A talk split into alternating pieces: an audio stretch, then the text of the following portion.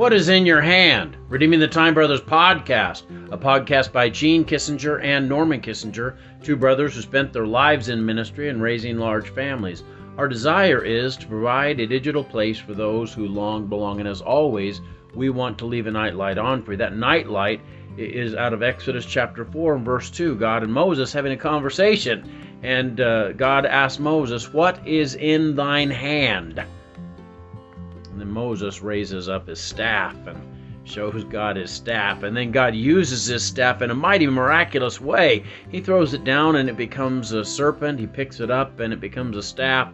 He uses it later to part the Red Sea. It's instrumental in striking a rock to bring water out of it, and that sort of thing.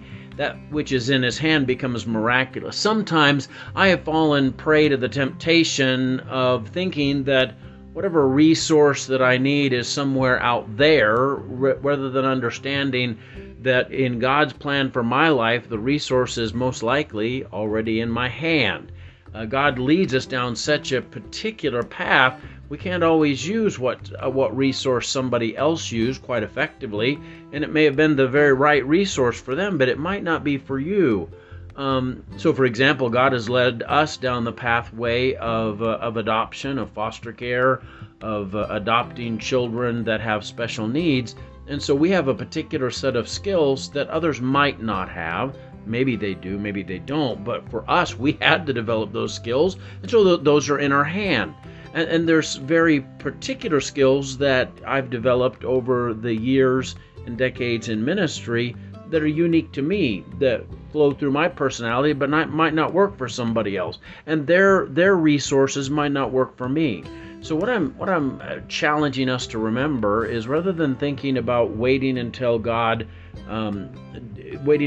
gives you something that somebody else has, like Saul's armor, maybe use the sling that's in your hand to slay the giants that are in front of you.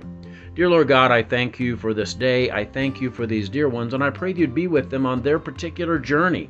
God, I know that you lead us down, again, these very individual pathways and often build incredible skill sets within us and place giftedness at our disposal.